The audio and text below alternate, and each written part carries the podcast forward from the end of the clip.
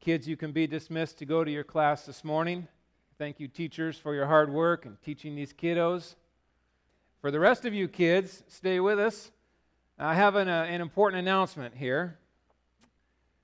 I want to draw attention right now in this room to children, students 18 years old and down. Okay? I'm looking, I'm scanning, I'm seeing. Okay? I've, we've got a handful of kiddos here. I want to make a prediction that might, in fact, impact your life today. Before this service is done, one of you will have a $10 bill in your hands. $10. That will be yours to keep. Just one of you, not all of you, be clear. But one of you will have 10 bucks. You might even use that to stock up for the Nerf war tonight. You might need that. But you can work with your parents and uh, spend it however you, mo- you want. But you don't have it yet. I'm just saying, by the end of the service, one of you is going to have $10. I titled the sermon Anticipation and Arrival. And I was wrestling with how can I illustrate this passage? And I thought, you know, it would be interesting to see what would happen in our young people if they knew at the end of the service maybe 10 bucks would be theirs. Who knows? And so that is what I'm hoping to see. Now, here's the thing uh, you have to be here at the end of the sermon. So don't be leaving, uh, don't fall asleep. Anticipation. I want to see what it looks like in your eyes as we go through this morning, okay? All right. What a text we have. I think you'll see where I'm going with this illustration as we dig into these verses today spectacular as we journey through the Gospel of Luke. Would you pray with me as we prepare for these verses? Lord, I'm excited to share this joy, your rich, living word brought to us, preserved, inerrant, with authority, confidence, clarity, sufficiency. And Lord, through your Spirit, even now, you bring these words to us to bless us, to call us, to build us, to, to strengthen our faith, and call us forward in our walk with you today. Father, these people, these verses, this place, this time, ordained by you. I'm excited to share in this journey together, to, to bring to your people what you've laid on my heart as we've journeyed together this week, and I pray for your help in this.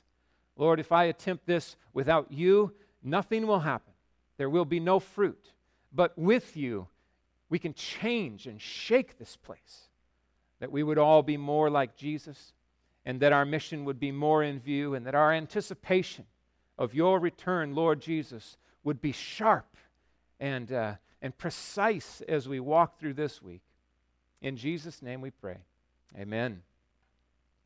Anticipation and arrival, we're going to be in Luke chapter 2, verses 21 through 38. Let's begin with the first few verses here, verses 21 through 24. At the end of eight days, when he, Jesus, was circumcised, he was called Jesus, the name given by the angel before he was conceived in the womb. And when the time came for their purification according to the law of Moses, they brought him up to Jerusalem to present him to the Lord. As it is written in the law of the Lord, every male who first opens the womb shall be called holy to the Lord, and to offer sacrifice according to what is said in the law of the Lord a pair of turtle doves or two young pigeons. Okay, just kind of dive into this a little bit with me and, and, uh, and picture Luke bringing this material to us.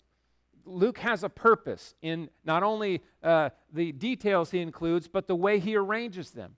So we've been moving through the account that he has collected through eyewitnesses, and uh, most likely here, he's still interviewing Mary and having Mary fill in the gaps. Tell me, Mary, what was it like? Tell me about this. What, when this happened? And through the inspiration of the Holy Spirit, writing the very Word of God as he gives this account, this collection of eyewitness accounts and then preserved for us here. So, she is probably giving him some of these details. Well, on the eighth day, as is required by the law, we took Jesus uh, and we had him circumcised. The public circumcision uh, that would have required 10 witnesses and all of that detail that we kind of watched uh, uh, Elizabeth and Zechariah go through with John the Baptist. Same, same thing happening here, only now the name which is drawn attention to is the name Jesus. This name was given uh, by the angel before he was even conceived in the womb. The name was given. It was also given uh, to Joseph by the angel, right? So both are, are called to name this child Jesus. There's no debate. It's a real easy decision. This is his name. Jesus literally means Jehovah is salvation. Comes from the Old Testament Hebrew uh, of Yeshua or Joshua. And uh, so you see Jesus, a significant name, obviously purposed by God, brought to Joseph and Mary, and the name itself is a proclamation of who he is and his ministry on this earth. Now, I couldn't help but note Joseph and Mary's careful obedience to the law. They're, they're wanting to, to, to be careful to not miss anything. It's very important that they follow uh, all of the steps required to establish Jesus as a fully credentialed Jew. He is a, a, a firstborn, there's requirements for that. He is a, a, a, Jewish boy. That means he is to be circumcised. And they're very careful to pay attention to these things. They knew the Old Testament and what it required. And as faithful Jews, they were happy to oblige those requirements in worship of the Lord. It was an obedience from the heart, uh, which is what true obedience always is. So, what that means is that Jesus would have made his first trip as a, a child to Jerusalem. And you got to just stop and consider this. Jesus arriving in Jerusalem for the very first time and then ascending the southern steps. And you can see in the background here, this is a picture of the southern steps uh, in Jerusalem of the Temple Mount, okay? In fact, I was looking closer at this when I was there, and right here is an archway. You see this right here? How this has been bricked in? This used to be an entrance, a doorway. Uh, this whole wall over on this side was added later on uh, by the Arabs when they took Jerusalem and uh, took over the city. So, so knock this whole section of wall down and picture the Temple Mount right here. And these steps, these are the actual stones that Joseph and Mary would have ascended to bring Jesus to the temple and gone up through into the gate and into the temple courts. I couldn't help but but have this memory and we, we sat that's our group we're sitting on those very steps the same steps now that wouldn't have been the only time that jesus ascended those steps many times over and over and over through his life he would have gone up those stairs into the temple courts for worship, celebration, for teaching. So we have a, a setting now. We can picture this Joseph and Mary bringing the child. They were to come to the temple within the first month. Uh, okay, so about 30, 40 days, somewhere in there, have passed, and here they come uh, up to the temple. Now, the firstborn is to be holy to the Lord. Do you remember when we moved through Exodus, where this was first mentioned? in the context of the Passover. You remember this? The firstborn of all of Egypt was taken by the wrath of God as a sign, a punishment. And Pharaoh's son was killed. The firstborn was identified single of man and beast, slain by the Lord. It was the, the 12th and the greatest display of God's power. He brought Egypt to their knees under this plague. However, he passed over all of the homes where the blood of the Lamb was painted on the doorpost of the house. And not any of those who had done that lost their firstborn. The firstborn is holy to the Lord. We read in Exodus 13 this command The Lord said to Moses, Consecrate to me all the firstborn whoever is first to open the womb among the people of Israel, both of man and of beast. Now, if it was of beast, certainly of, of, of a clean animal, that firstborn of the animal that was clean was sacrificed. His blood was shed as a, demonstration of ownership of the Lord over the firstborn. And obviously, God is not a God of child sacrifice. And so he called Israel then to make a sacrifice on behalf of the firstborn of a lamb to be killed in, in their place. Later on in the book of Numbers, we find that uh, the redemption of the firstborn of humans, male and female, was to be five shekels of silver. And so that was a, a redemption price. And this just struck me. What would it have been like to go to the temple and redeem Jesus? Those words just kind of weird us out. Wait, how, we're redeeming the Redeemer. We're paying the purchase price to, to in a sense, acknowledge that this child is in fact the Lord's and he, he's only ours to raise by redemption, payment to the Lord. It wasn't a huge amount of money, but it was a, a gift to the Lord. And so they did as the law commanded them in these things. Now, there was also a purification, as the verses point us to, because when a, a mother would give birth to a, a child, there was a period of time where she was unclean. So let's read the requirement in Leviticus for this. When the days of her purif- purifying are complete, whether for a son or a daughter, she shall bring uh, to the priest at the entrance of the tent of meeting, this is tabernacle days, a lamb a year old for a burnt offering, and a pigeon or a turtle dove for a sin offering. So, two different offerings are required here burnt offering and a sin offering uh, happening together, she shall, uh, the priest will offer it before the Lord and make atonement for her. And then this provision is given. This is an interesting detail. If she cannot afford a lamb, then she shall take two turtle doves or two pigeons, one for the burnt offering and the other for a sin offering. And the priest shall make atonement for her, and she shall be clean. That's an interesting accommodation by the Lord in His grace to say, listen, I understand.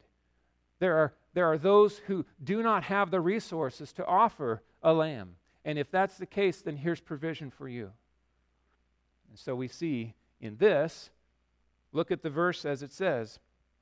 In verse 24, they offered a sacrifice according to what was said in the law of the Lord a pair of turtle doves or two young pigeons. This displays for us, in fact, that Joseph and Mary were quite poor. They couldn't afford the lamb as they offered the sacrifice for purification, and so they brought uh, the two young pigeons, one for the sin offering and one for the purification. And then, in that sense, um, you see uh, in verse 22, the, the, time came for their purification. So there was a, a, a joint sacrifice that was taking place, not just Mary, but also Joseph needed cleansing to be right before the Lord again. An interesting thing. For those who would suggest, in fact, that Mary was sinless, that Mary somehow was chosen because of her great sinlessness, and that somehow Jesus is derived from Mary in that holy state, we would say, wrong. Again, here's another display of atonement and the need for Mary to be right before the Lord. A sin offering is made. And so it's important to keep our theology biblical as the word presents it. So there again, we just we have to acknowledge this. In walking with the Lord, there are commandments to be followed precisely and faithfully and particularly. This is honoring to God and this is good, so long as it comes from a heart of obedience, where the heart of obedience is happy to obey, happy to, to, to strive and work for His glory and fear Him. Now, with that in the backdrop, we kind of understand why we're at the temple. Something very significant happens as they're in preparing for this work and, and walking through all of the requirements of these ceremonies, let's read verse 25. Now there was a man in Jerusalem whose name was Simeon. This man was righteous and devout, waiting for the consolation of Israel, and the Holy Spirit was upon him. And it had been revealed to him by the Holy Spirit that he would not see death before he had seen the Lord's Christ. Uh, just pause there. Uh, Christ is another way to, to say the, the Messiah. Let's kind of list out what we learn about this man, Simeon. Now, there's a few things that we can uh, understand from this. I, I, would suggest this is an old man, an old man that would uh, be there uh, because he's been given this promise that he would not see death until he had seen the Messiah. And so he is advanced in years, we could say. A righteous and devout man. Uh, when the text describes him as righteous and devout, it, it shows him as a faithful observer of God's commandments. He is one who, in faith, is looking to God in obedience through sacrifices to see his to- uh, sins atoned for, and to then live out the kind of obedience and the kind of life that brings God glory. The thing that I think stands out for me, though, is that there's nothing beyond that that points to any significant role or distinguished mark of this man. He's just a normal man. He's not described as a priest, he's not described as a, a mover and shaker in Jerusalem. This is just a, a layman, a, a normal, uh, faithful, God honoring, worshiping, devout man. It says he's waiting for the consolation of Israel. That's the comfort. He's, he's longing to see Israel be comforted. And this is a, a reference, I believe, to a lot of the prophecies of the Old Testament. And, and as he is looking back, he sees there is a future that is to come. There are promises that will be fulfilled. And each day he would wait for this, longing for this. It's not insignificant at all that it says that the Holy Spirit was upon him. In fact, I, you just have to pause here and say, have you noticed in the first two chapters of Luke how often this comes up? We have been given this view to the third person of the Godhead multiple times, and we're just a few verses into the Gospel of Luke. We have a triune God at work in this moment as Luke describes these things. He wants us to see this. The Father sending, loving, giving, the Son coming, humbling, being born incarnate, and the Spirit at work, stirring, revealing, and giving worship to those, even just ordinary, faithful men. He was promised that he would not die until he had seen the Lord's Christ. What if the Spirit of God came and said, Before you die, Jesus will return? How would that change the way you wake up in the morning? How would that change what we do here? Because word's going to spread. You're going to be telling people, this is what I was given. The Lord promised this to me. I'm telling you what, you roll out of bed in the morning totally differently, especially when you're advanced in years. The older you get, the more the crescendo builds because you know it's close. It's got to be soon. Imagine. Simeon would have been a man on a mission every day. He was looking and even his, though his eyes were old and maybe he had a hard time seeing, I guarantee you what, he was attentive and he was anticipating and longing, just like these young people are looking for that $10 bill. They're waiting and they're attentive, they're taking notes. Simeon was tuned in and ready. He was waiting. Let's keep going. Verse 27 And he came in the Spirit into the temple, and when the parents brought in the child Jesus to do for him according to the custom of the law, he took him up into his arms and blessed God and said, Now You are letting your servant depart in peace according to your word, for my eyes have seen your salvation, that you have prepared in the presence of all peoples. A light for revelation to the Gentiles and for glory to your people Israel. Wow, what a moment this would have been. If you're Mary, you're like, okay, who's this guy? You, you, you get your hands off my baby, right? This is my firstborn. You know, you know how parents, when they have for the firstborn child, everything is a big deal. We, he's crying. Ah, what do we do? By the time you have your thirdborn, you're like, hey, it'll be fine, right? But he, they come up into the temple, and this really old man takes their son and breaks into joy. For Joseph and Mary, this was a moment that time stood still. All of the noise around them, all of the activity, it would have been like it all just, just quieted down. And they were listening to the words of this man.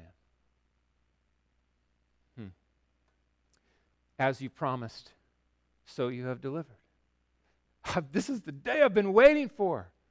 Since the moment I was given this hope, every waking moment has been building to this moment. My hope has been realized. The Messiah has arrived. Now, for those of us who know the impact of this, it just gives you shivers. But how few people would have had that experience at this moment? Joseph and Mary. They knew. They understand the significance of this. My eyes have seen your salvation. Your salvation, what all of this consolation of Israel, all of this comfort, all of this hope, all of the prophecies, this all builds to this place, this moment. This child is the Lord's salvation. What an amazing thing for Joseph and Mary to hear. Now I can rest in peace. Now I can die in peace. The, the peace that he had been anticipating was realized in Christ. Rest in peace. I don't like rip. I'm not a fan of that. Rip, so and so. I prefer to just write it out. Rest in peace. And let's be clear the only resting in peace that anyone will ever do is in Jesus. There is no rest in peace apart from Christ. It is eternal torment forever. This man, we will sing the glory of God with forever. Simeon someday will get to meet him. The old man who has been resting in peace and joy from the moment that the Lord brought him home, which probably wasn't all that long after this happened. Rest in peace. A light for revelation to who? doesn't that just, you hang up there? Okay, wait. Um, we are in Jerusalem. We are in the temple. This is happening, and he says, This child, the salvation of the Lord, is a light for revelation for the ends of the earth, the Gentiles. Do you realize how small the people of God are, the Jews? They were talking about a small, tiny group of people in this area. And he says, this is not just about the Jews, this is about the whole world. Salvation of God and glory for the people of Israel. It is amazing how much you see the plan of old just blatantly on display in the Old Testament. I sat with Pastor Vitali this last week, and he was just telling me how, how much he's just coming alive and, and delighting in the fact that God's plan of old has always been for the nations. For the nations. That the people that he chooses would be those who would proclaim the light to the nations. Praise God. And here we are the nations, celebrating, worshiping the salvation of the Lord. His father and mother were, they, they marveled at what was said about their son, Jesus. They marveled at this. Again, I, I just hear Mary in this. Just treasured these things up in my heart. This was another moment that I couldn't just stop thinking about. What this man said of my child struck me to the core. Hmm. What an awesome moment that was. Now, Simeon has some more words to say, and they're a little bit ominous. It's an ominous blessing that Simeon gives. Verse 34 And Simeon blessed them and said to Mary, his mother, Behold, this child is appointed for the fall and rising of many in Israel, and for a sign that is opposed. And a sword will pierce through your own soul also, so that thoughts from many hearts may be revealed. Wow, what do we make of this? What does that mean? If you're Joseph and Mary, you're just kind of like, can, can you build that out for us? Say a little more. Remember, the Holy Spirit is upon this man, and now I think this blessing really becomes prophetic. This is a prophetic blessing. And it, what's interesting is it's not just about the child. He's speaking this to them, to Joseph and Mary and Jesus. This child is appointed for the fall and rising of many in Israel. The fall and rising. Now, uh, the rest of the New Testament will build this out for us, but what you have here pictured is Christ as one who will bring many down and who will bring many up. And what do we make of this? Well, listen to a few of these verses. One from Peter, 1 Peter 2 6 through 8. Behold, I am laying in Zion a stone, a cornerstone, chosen and precious, and whoever believes in him. Okay, now we know we're not talking about a rock anymore. Whoever believes in him, the stone, chosen and precious, will not be put to shame. So the honor is for you who believe, but for those who do not believe. That's the rising. See? Those who believe in him, those are those who rise. But for those who do not believe, the stone that the builders rejected has become the, st- the cornerstone and a stone of stumbling. There will be many who fall over this stone. They're walking through life and trip and fall. They go down. They are judged by the righteousness of this stone, a rock of offense Paul writes this in 1 Corinthians The Jews demand signs and Greeks seek wisdom, but we preach Christ. And then he says, crucified, a Savior who was slain.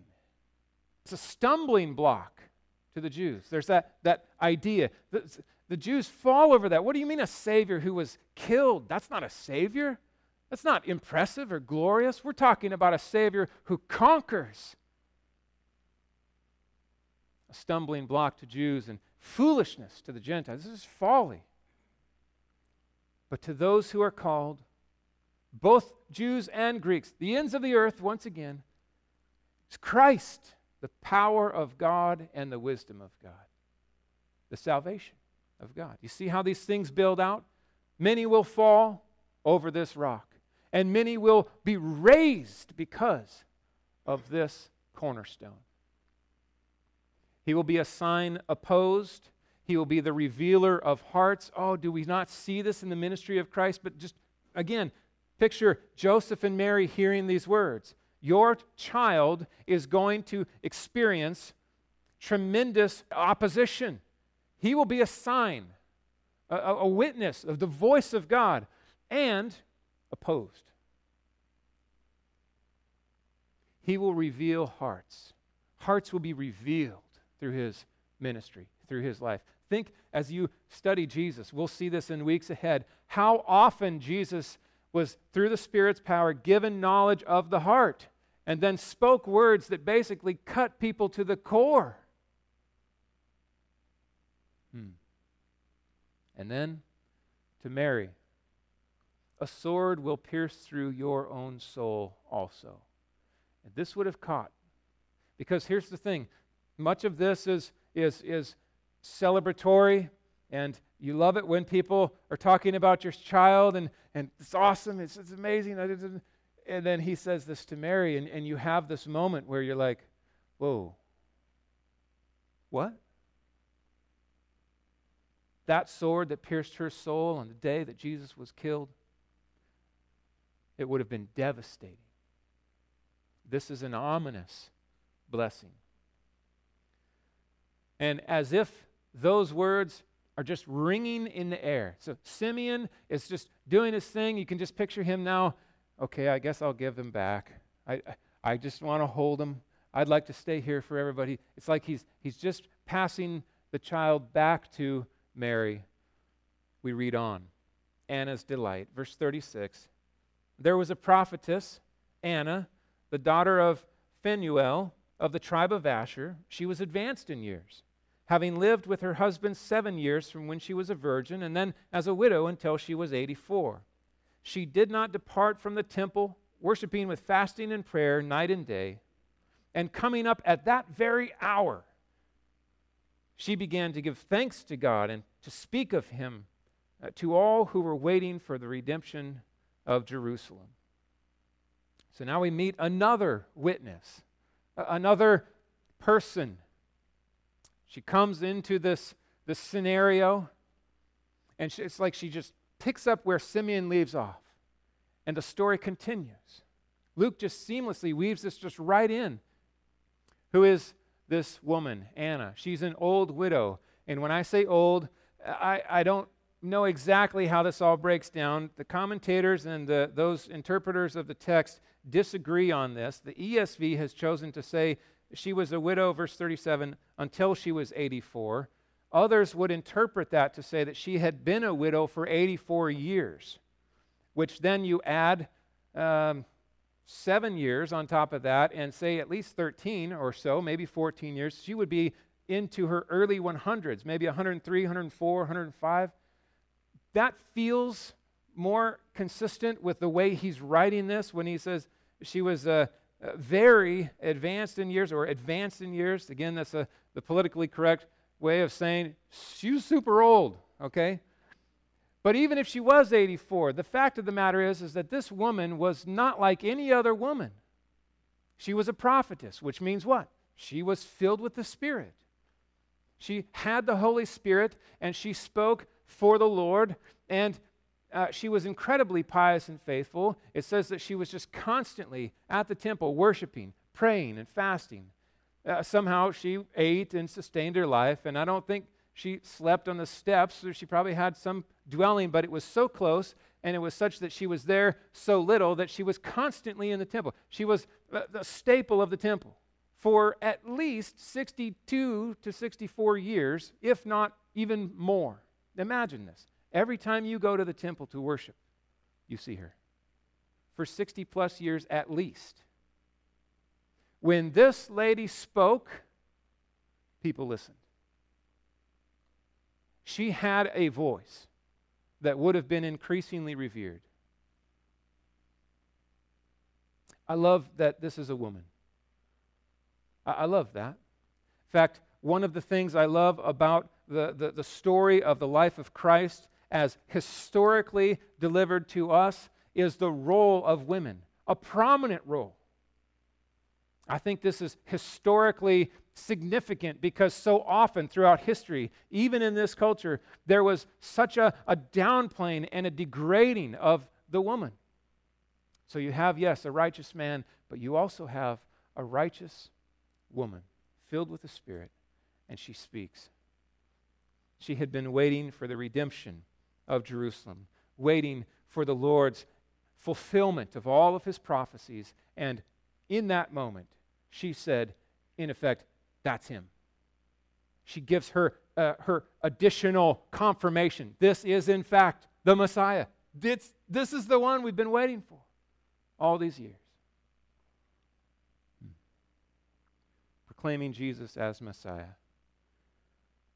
There's a lot in these verses and so often at Christmas time, we forget them because we focus on the first part of Luke 2, the birth and the shepherds. Sometimes we talk about the wise men from Matthew 1. And, and, and, and often Simeon and Anna are completely left out. it's good to hear their voice, to hear them chime in. Why is it that Luke included these two in this account? I believe what he's doing here is he's trying to give this validation. Here's another number of witnesses. They're confirming, in fact, this is the Christ, this is the Messiah. Credible, known, established, righteous, upstanding, a layman, a prophetess. Validation. So, our response this morning how can these verses land in our lives? What can we put to work as we walk with God? I think there is an example for us. All of the attention is focused on Christ. Do you, do you see that? Here's what you don't see it's all about the Holy Spirit. Oh, this guy's filled. Oh, let's make a big deal about this guy because he's filled with the Holy Spirit. Oh, this she's a prophetess. It's all about the prophetess. And no, here is what the Spirit delights to do to draw all attention to Jesus. That is spirit filling. That is the role of the Spirit in your life as well. Lock eyes with the Savior, Jesus. That is what He will constantly stir your heart to do. As you are increasingly surrendered to Him and filled by His power and, and delighting in His Word, this, this is the, the Word of the Spirit. Can we just say that? Then Jesus will increasingly be your focus, your joy. What else do we see that is worthy of copying? Diligent obedience. Year after year, longing, waiting, obeying, trusting, fearing. It's every day. It's Monday, Tuesday, Wednesday, and on through, right? It is a faithful work. It is a fearful work that which we do to please the Lord from the heart in obedience to Him. Calls us forward in our walk with the Lord. Number two, persevering patience. We're talking years and years and years of waiting, a long time. I think of Anna going every day to the temple, prayer and fasting, prayer and fasting, prayer. 60 plus years at least. And then the day comes. Think of Simeon. All of the years go by, and then his hope is fulfilled. This requires perseverance. In our context, we might just put the word faith on this, right? Obedience and faith. Obedience and faith. Faith in what? Future grace. God is the God of his promise. He has promised, he will deliver. We will be faithful while we wait and trust. Number three, eager expectation. They were longing, they were eager, they wanted to see this Messiah. Does that not meet us here today while we wait for his return? Think of how similar we are to Simeon and Anna. We're on the other side of his work. We know him as Savior. He has ascended. He sits at the right hand of the Father, and he has said, He will come again. And we say, Maranatha, Lord Jesus, come. Come, Lord. Eager expectation. My great grandma always woke up and said, Maybe today. Maybe today. That's a good way to start every day. Simeon said the same. Maybe today I'll see him. Maybe today these old eyes will see his face. It could be. It could be tomorrow. It could be another 5,000 years. Who knows? But it could be. Eager expectation. And number four, joyful proclamation. When they saw him, they were overjoyed. And what did they do? Proclaim, testify, Tell others. Anna, especially. She, she told everybody she could find that's the one. It's Jesus. He's the Messiah. Listen to me. Everybody, listen. That's where we're at. At work, the family gatherings, when we gather and when we scatter. Joyful proclamation. That's the purpose, the calling of our lives. So, diligent obedience, friends, persevering patience and faith, eager expectation, and joyful proclamation. Let's pray. Lord, we think, think of the anticipation of Simeon and the joyful proclamation of Anna. We think of the faithful, uh, persevering, God fearing obedience. And we pray, Lord, make us like that. Find us faithful. Find us eager for your return. Stir in our hearts, Lord. Fill us with such a joy in you that we can't wait to see our Savior and Lord face to face. That our longing would be one of obedient longing and patience that is faithful and persevering to the end, but eager and excited. Lord, we know that creation groans and we share that groan. Our world is broken, it is dark, it is sin stained, and Lord, we long for the day, the consolation, as it were, the fulfillment of all of these prophecies of your return, of our future, our great and glorious future, where we will know peace without end. And you will be our light. Oh, come, Lord Jesus, we pray. Help us as we wait. And put in our hearts a fire that burns to tell the ends of the earth of a king who has come and is coming again. In Jesus' name we pray. Amen. Anticipation and arrival. Eva, your anticipation has been made full by that $10 bill. Okay. Congratulations.